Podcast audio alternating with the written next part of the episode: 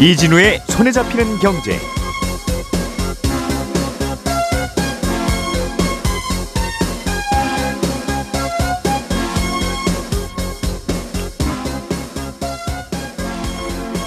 안녕하십니까, 이진우입니다.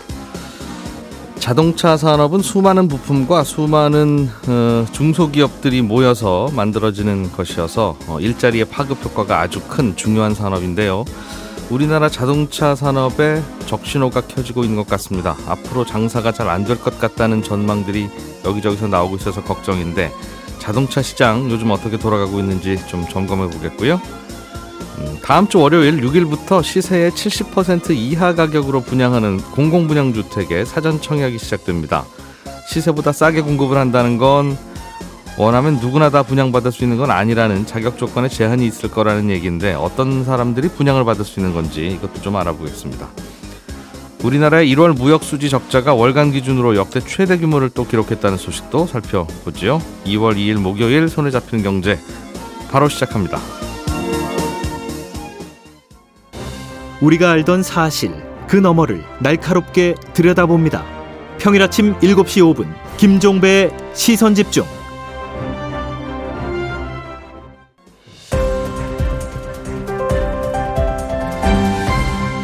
이진우의 손에 잡히는 경제. 자, 경제 뉴스는 뭐 즐겁지 않은 뉴스들이 많이 들어와 있습니다만, 일단 잘 정리하는 기분은 즐겁지요. 오늘은 서울경제신문 서은영 기자, 행복자산관리연구소 김현우 소장, 그리고 손에 잡히는 경제 박세훈 작가, 그리고 저, 이렇게 네 명이 함께하겠습니다. 어서 오십시오. 네, 안녕하세요. 예, 박 작가님, 네. 새벽에 미국의 기준금리 소식이 하나 전해져 있습니다. 있어요? 네. 예. 세계 전 세계적인 이벤트가 되어버린 그날이 또 왔습니다. 미국이 기준금리 결정하고 발표하는 날 얘기인데요. 이번엔 예상했던 대로 영 점 이오 퍼센트 포인트를 올렸습니다. 그래서 음. 이제 미국의 기준금리는 연 사 점 칠오 퍼센트가 됐고요. 사 점 칠오가 됐군요. 네. 예. 우리나라 기준금리가 삼 점 오 퍼센트니까 우리와는 일 점 이오 퍼센트 포인트가 차이가 나게 됐습니다. 우리는 삼이에요? 삼? 삼 점 오 퍼센트. 삼 점 오? 네. 예. 다만 이번에 얼마나 올리느냐 보다는 이번에 과연 금리 인상을 멈추는 사인이 나오느냐, 이게 더 관심이었고, 음. 그래서 시장에서 관심을 가진 문구 중에 하나가 뭐냐면, 지속적인 금리 인상이 적절하다라는 표현을 하느냐 안 하느냐, 요거였어요. 예. 지금까지는 계속 이렇게 얘기해 왔죠. 네. 예. 이제 이 표현이 사라지면 금리 인상을 멈추는 시그널로 보는 거죠. 음. 그런데 이번에도 마찬가지로 지속적인 금리 인상이 적절하다라는 음. 표현이 나왔습니다. 예. 물가 목표치가 이 퍼센트니까 아직 갈 길이 멀다. 그러면 금리 인상이 계속 지어야, 지속되어야 된다. 음. 이렇게 얘기를 했거든요. 예. 그러면서 올해 기준금리 인하는 없을 거다, 이런 얘기도 했습니다만 음. 시장에서는 그 말을 고지것대로 믿는 것 같지는 않았습니다. 왜냐하면 올해 금리 인하가 없다는 발언이 나왔음에도 불구하고 미국 증시가 상승했거든요. 음흠. 채권금리도 좀 안정이 되면서 파월 의장의 발언하고는 좀 상반된 모습을 보였는데, 파월 입장에서는 굉장히 좀 당혹스럽겠어요. 그렇습니다. 이걸 조금 더 노골적으로 얘기하면 그건 파월 네 생각이고 네. 라는 이야기를 시장에서 해버린 거라서. 그렇습니다. 그래서 현지에서는 파월의 말을 시장이 진짜 전혀 못 야. 믿고 있다, 이런 반응까지 음. 아침에 나왔던데. 그래서 명색이 미국 중앙은행 중앙은행 총재인데 네. 과거에 몇 번 이제 참... 발언이 틀린 적이 있으셔가지고 그 부분. 음. 시장이 이렇게까지 반응하는 걸 두고 어떤 해석이 나오냐면, 어제 나온 파월 의장의 발언 중에 처음으로 나온 얘기가 있어요. 디스인플레이션이 음. 시작됐다라는 거였는데 예. 그러니까 물가 상승이 좀 완화되고 있다라는 표현을 쓴 겁니다.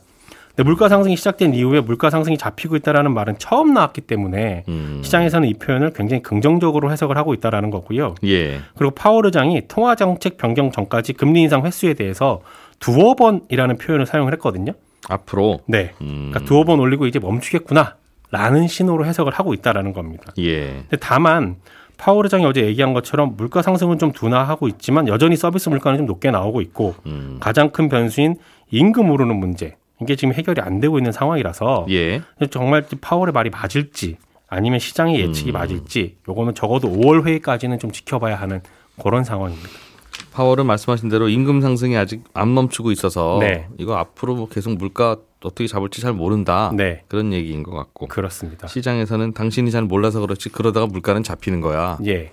어, 라는 이야기를 네. 하고 있는 것 같고. 왜냐하면 지난달 말에 나왔던 고용비용 지표라는 게 있거든요. 그 예. 기업이 그 근로자를 기어, 고용할 때 들어가는 비용 얘기인데 이것도 음. 좀 상승폭이 둔화가 됐어요.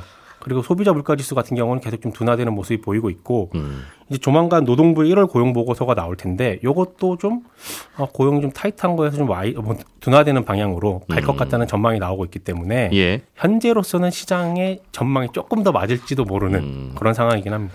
음. 제가 파월이 약간 좀 바보가 되고 있다는 말씀은 들었는데 어찌 보면 또 파월 의장의 고도의 연기일 수도 있어요. 그럴 수도 있습니다. 어, 파월도 곧 물가가 잡힐 거라는 걸 알기는 아는데 네. 그래도 이렇게 얘기해야 시장이 끝까지 긴장도 하고 그렇지. 안 그러면 그렇죠. 또 다시 물, 물가에 불 붙고 이러면 또 걷잡을 수 없으니까 네. 차라리 나 하나 바보 되고 말자 하는 생각을 하는지도 모르겠고. 그럴 수도 있습니다. 음, 그걸 좀 두고 봐야 되겠는데 어제는 예상대로 올리면서 음, 예상대로의 반응이 나왔네요. 네, 그렇습니다. 예. 자, 서은영 기자님, 네. 지난달 우리나라 자동차 회사들의 판매 실적 이게 뭐 전년 대비로 비교도 하고 상황도 음. 좀 지켜보고 그러는데 조금 좀 좋지 않다는 분위기인가 봐요.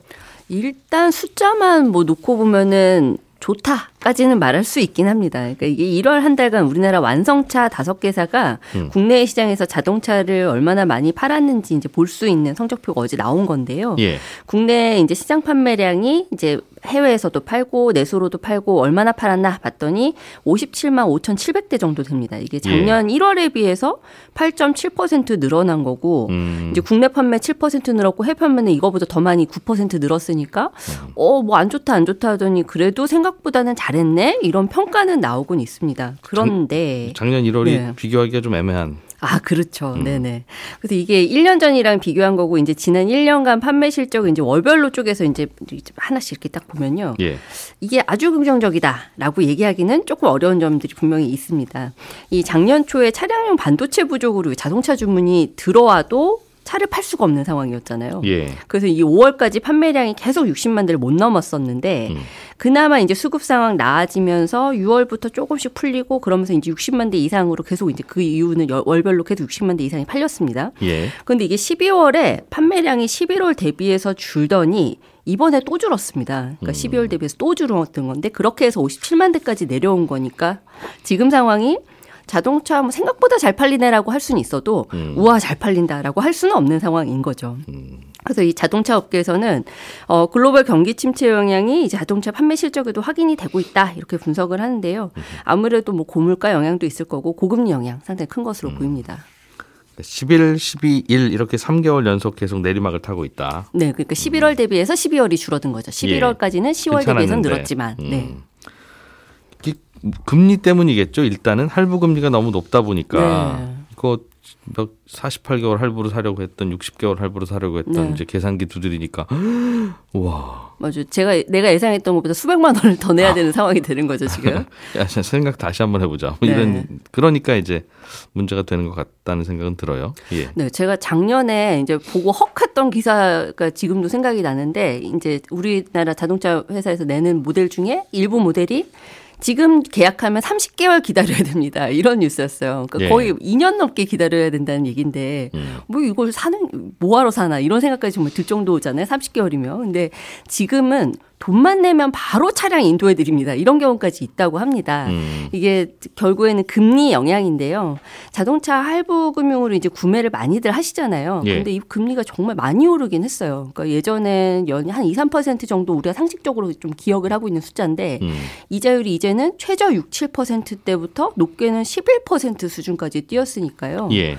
이렇게 많이 오르면 당연히 이제 차값이 음. 비싸게 느껴질 수밖에 없죠. 그러면 차 사려다가도 아, 좀만 더 더 있다 사자, 좀만 버텨보자 이렇게 마음을 바꿀 수밖에 없고요. 이 할부 금리는 음.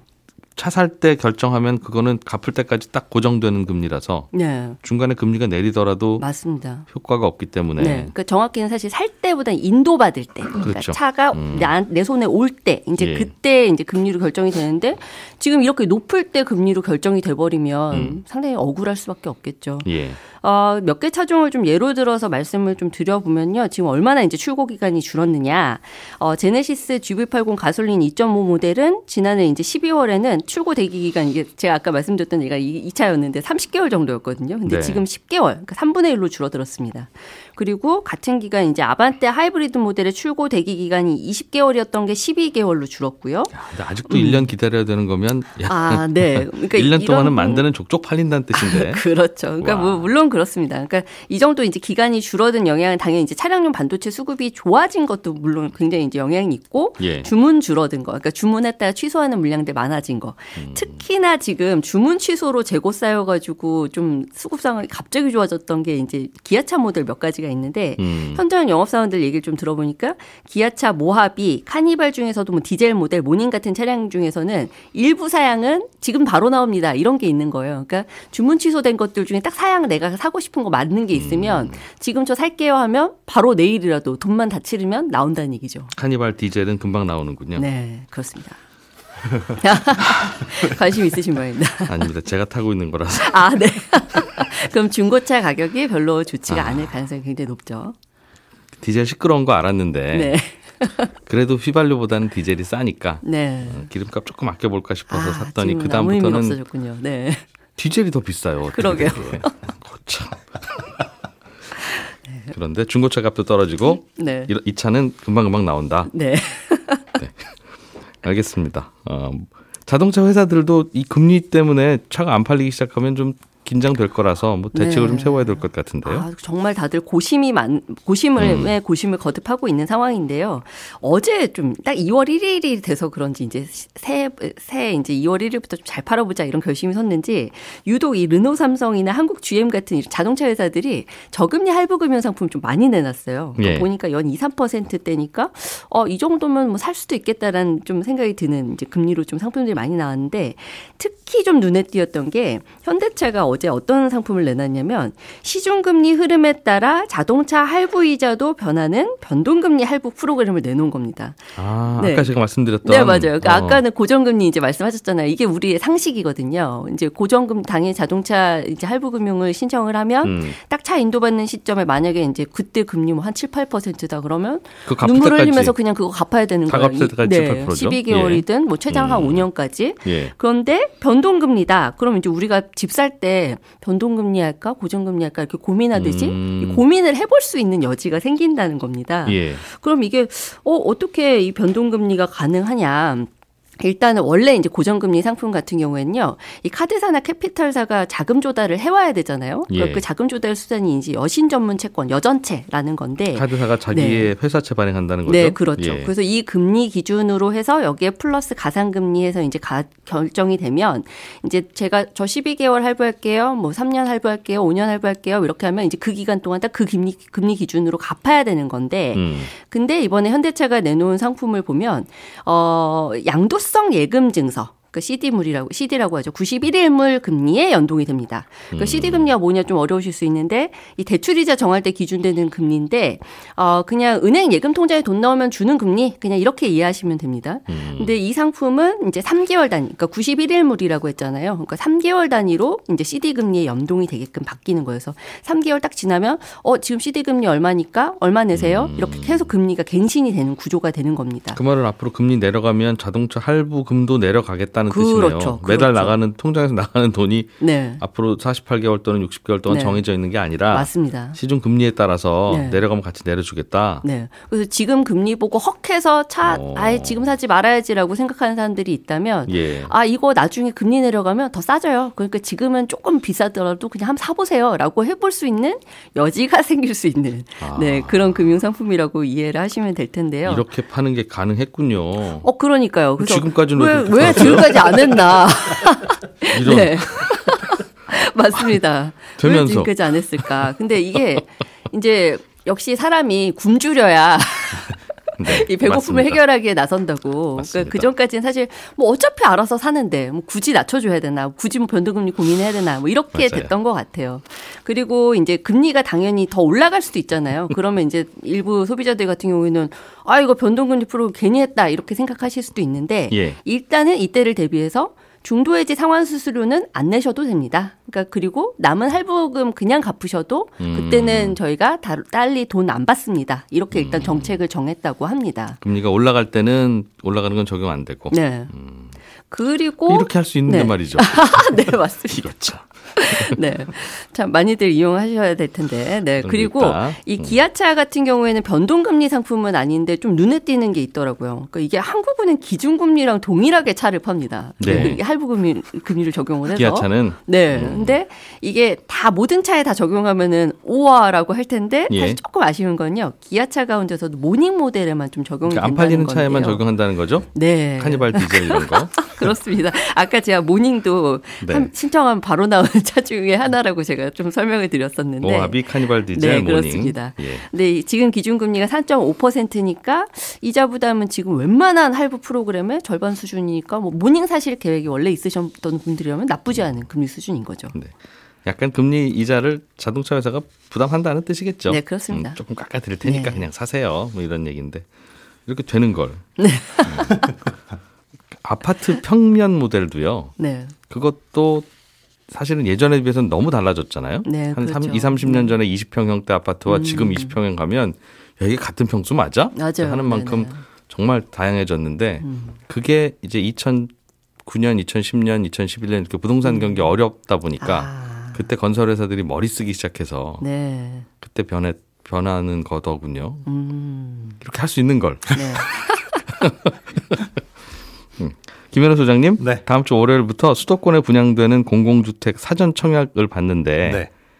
이게 이름을 뉴홈이라고 붙였습니까? 네, 뭐 여러 가지 뭐가 생길 때마다 뭐 복잡하게 느껴지는데 예. 올해부터 이천이십칠 년까지 공급되는 공공주택 오십만 호의 별칭입니다. 그러니까 마치 보금자리 주택, 뭐 신혼희망타운 이런 이름들이 있었잖아요. 같은 거예요? 음, 그, 같. 같은 거라기보다 공공주택 앞으로 오십만 원 공급하는데 음. 그거에 대한 그냥 이름을 정한 겁니다. 그럼 신혼희망타운은 앞으로는 안 하는 거예요? 아닙니다. 그것도, 그것도 별도로 하고? 있고. 예, 있습니다. 그 왜 그 이름을 달리하죠? 약간씩 그 공급되는 것들이 달라요. 다르기는. 그리고 이제 새로운 정부가 들어서면서 공공주택을 어떻게 어떻게 예, 분양을 하고 공급을 할 것이다. 이게 장관 바뀔 때마다 자기가 자기 업적 하나씩 만들려고 매번 이름 바꾸는 거죠. 서민금융도 그렇던데 보니까 무슨 론 무슨 론 하면서. 그렇습니다. 좋아지 좋아지는 거를 어필하면서 내놓기는 하는데 음. 약간 그런 부분이 있죠. 바뀌면 뭐 하나 좀 새롭게 갖고 오세요. 그러면 아래 국장님들이 비슷한 거 갖고 와서 이름만 바꿔드리고. 그 세부적인 것까지는 모르겠습니다. 일단 설명 들어보겠습니다. 네. 예. 아, 뉴홈 이제 다른 건 뭐냐면 안에 바뀌기는 바뀝니다. 새롭게 예. 나눔형, 선택형 분양이라는 게 새롭게 생기고 음. 여기에 이제 청년 특공이라는 거는 어, 이 분양 청약 제도가 바뀌면서 도입이 됐죠. 이 나눔형, 선택형이라는 건 예전에도 한번 설명드린 바가 있는데 간단하게 다시 말씀드리면 선택형 같은 경우에는 일단 육 년은 임대로 살고 예. 육 년 후에 임대로 사 년 더 살지 아니면 이걸 분양받을지를 선택하는 겁니다. 음. 아, 그래서 선택형인데 입주 시점에서는 일단 임시로 정한 미래의 추정 분양가 그거의 절반을 보증금으로 내고 시세의 칠, 팔십 퍼센트 정도 월세를 부담을 합니다. 보증금 같은 경우에는 디에스알 적용 없이 팔십 퍼센트까지 대출이 되니까 요거는 이제 부담이 좀 줄 수 있겠죠. 근데 이번에 어, 공급되는 곳에서는 요 선택형은 없고요. 나눔형이 나오는데 십 년 동안 일단은 세 살면서 육 년. 육 년은 세 살고 사 년은 더 연장할 수 있으니까. 예, 그러면 사 년 연장하게 되면 그냥 세 살고 나가는 거고. 아, 예, 육 년 살고 분양받든가 네. 십 년 살고 나가든가. 맞습니다. 선택할 수 있는 선택형. 네. 예. 나눔형은 처음부터 분양받는 거긴 한데 분양가를 시세의 칠십 퍼센트 이하로 무조건 정합니다. 일단 싸게 주겠다고 약속하고. 네. 그리고 예. 대출은 분양가의 팔십 퍼센트까지 저리로. 대출도 많이 해주고. 네, 많이 해주고 일 점 구에서 삼십삼 퍼센트. 연 이율이 사십 년 만기로 오억 원까지 지원되니까 거의 뭐 대출은 굉장히 저리 장기 대출인 거죠. 일단 싸게 분양하는데. 네. 그런데 여기에는 오 년 의무 거주 기간이 있어요. 예. 그리고 오 년 의무 거주 기간이 끝나면 뭐 전매 제한에 걸려 있는 지역들도 있을 거잖아요. 음. 그런데 전매 제한이 걸려 있더라도 엘에이치에는 되팔 수가 있습니다. 시세에? 네. 공공에 되팔 수는 있는데 시세에 되팔게 되면 음. 그 차익이 생길 거잖아요. 처음에 처음에 시세의 칠십 퍼센트쯤 싸게 들어오고, 네, 싸게 분양을 했으니 오 년 후에는 시세에 팔면, 네, 웬만하면 차익이 남겠죠. 그렇죠. 그런데 예. 그렇게 차익이 생기면 개인과 공공이 칠 대 삼으로 이익을 나눠 가지게 됩니다. 그래서 나눔형이라고 보면 되는데 이런 거는 내가 어, 청약을 넣을 때 선택하는 게 아니라 음. 나눔형 주택으로 공급되고, 뭐 선택형 주택으로 공급되고 이런 아, 식입니다. 이 동네는 다 나눔형. 맞습니다. 이 동네는 선택형 나눔형. 네. 저 동네는 오로지 선택형. 예. 이건 나라에서 정하겠다. 네, 맞습니다. 음. 되게 새롭네요. 뉴홈입니다. 아니 이렇게 할 수 있으면서. 아니 왜 그동안 알겠습니다. 네. 그런 게 어디에 얼마나 공급됩니까? 이번에는 나눔형하고 일반 분양만 있는데 고양 창릉에 약 팔백칠십 세대 그리고 양정 역세권에 오백오십 세대 정도가 분양되는데 이게 나눔형이고요. 예. 남양주 진접에 분양되는 거는 삼백팔십 세대 이건 삼백칠십이 세대인데 일반 분양입니다. 아, 요게 그런데 지금 사전 청약이잖아요. 예. 근데 사전 청약을 도입한 취지가 집 사는 수요를 좀 줄여보자. 음. 그러니까 공, 원래 본 청약에 한 이, 삼 년 전에 앞서가지고 사전 청약을 하고 당첨되면 본 청약까지 무주택 지위만 유지하면 백 퍼센트 당첨입니다. 그러니까 그 중간에 집 좀 사지 마세요. 음. 예. 뭐 이런 거였는데 아, 이게 과연 이제 이번에 사전 청약이 흥행할지는 모르겠어요. 이게 음. 지금 이미 사전 청약을 했던 곳들이 있잖아요. 예. 그런 곳들 같은 경우에는 원래 예상했던 것보다 본 청약 시기가 늦어지고 있고. 삼 기 신도시 좀 계속 늦어지면서 그러는 거죠? 네. 그런 예. 부분들이 있습니다. 그래서 본 청약 시기가 늦어지고 그런데 집값이 하락하다 보니까 그 추정 분양가보다 오히려 주변 시세가 낮아진 곳들도 나오고 있어요. 음. 그러니 당첨을 포기하면 일 년 동안 다른 사전 청약에 넣을 수가 없거든요. 예. 그럼에도 불구하고 지금 인천 검단 같은 곳은 사전 청약 당첨자 중에 사십 퍼센트 정도가 당첨을 포기했습니다. 음, 생각, 생각 밖으로 주변 집값이 떨어지니까 그렇습니다. 차라리 주변 집 사는 게 낫겠다. 네, 그때까지 집을 안 사고 무주택 지위를 유지하는 게 그렇게 그닥 유리하진 않겠다라고 판단하시는 분들이 많다는 거죠. 음. 그러니까 이번 사전 청약도 그럼 본 청약이 도대체 언제냐 보니까 가장 빠른 곳이 남양주 진접. 여기가 이천이십오 년 구월이고요. 그럼 이때 무렵 착공한다는 거네요. 네. 예. 계획대로 한다면. 계획대로 하면. 고양 창릉이 이천이십육 년 삼월이고 음. 양정 역세권은 이천이십팔 년 일월입니다. 그 오 년 뒤죠. 그럼 앞으로 한 칠, 팔 년 후에 입주하는 아파트를 지금 어, 사전청약은 받겠습니다. 맞습니다. 음. 그런데 이 본청약 일정이라는 건 그때 할 수 있을 것 같습니다라는 예상식이지 예. 어, 이 지역 우선공급 대상자를 정하기 위해서 미리 선정하는 기간이 있거든요. 그래서 음. 그거 참고하라는 목적으로 나온 거고 예. 실제로는 이거보다 더 늦어질 수도 있습니다. 그러면 지금 여기서 신, 사전청약에 신청을 해서 당첨이 네. 되면 네. 이제 칠, 팔 년 후에나 거기 입주할 수 있는 건데. 그렇죠. 그 사이에 마음이 바뀌어서 저 뭐 그냥 이 집 살람, 구매, 구매하랍니다. 네. 하든가 다른 데 청약하랍니다 하면 할 수는 있어요? 어, 사전 청약은 안 되고 그냥 일반 청약은 가능합니다. 아, 또 다른 사전 청약은 불가능은 안 되는데. 예. 그냥 보통 아파트 뭐 분양가 상한제 하든 안 하든 그냥 그렇죠. 저거 살랍니다 하면 그, 그때는 청약 통장 쓸 수 있다. 네. 그건 쓸 수 있고 그다음에 일반 구주택도 물론 살 수 있고요. 물론 음. 그렇게 되면은 어, 사전 청약 당첨된 것은 취소가 취소만 됩니다. 되고. 맞습니다. 이 주택이라고 뭐 불이익 받는 건 없고. 그런 건 없습니다. 그럼 이것도 그냥 신청하셔서 되면 되고 아니면 뭐 그냥 옵션으로 하나 갖고 계시는 건 나쁘지는 않겠네요. 나쁘지 않은 선택입니다. 한다고 해가지고 음. 큰 불이익 같은 불이익은 건 없으나 예. 그러나 한참 후에 입주하는 거다. 네. 뉴홈 알겠습니다. 네. 이게 뭐 또 다른 특징이 있습니까? 아, 이게 지금 청약을 넣을 수 있는 조건 자체가 그 지역에 살아야 되는데 음. 십이월 삼십일이 공고일이라는 것들은 기억해 두시고 음. 그 공고문은 꼭 확인하셔서 뭐 소득이라든지 자산 요건 보시기 바랍니다. 알아볼 필요 있겠네요. 네. 뜨거운 경기를 가르는 손경제 한판. 자, 전반전은 평일 아침 여덟 시 삼십 분 손에 잡히는 경제. 이진우입니다. 패스. 후반전이죠. 평일 오전 열한 시 오 분에는 손에 잡히는 경제 플러스. 박정호입니다. 삼 점 슛. 네, 연장으로 이어집니다. 열한 시 오십이 분 손경제 상담소. 김현우입니다. 상담은 거들 뿐. 어때? 한 게임 더? 예, 저는 내일 아침 여덟 시 삼십 분에 다시 찾아오겠습니다. 이진우였습니다. 고맙습니다.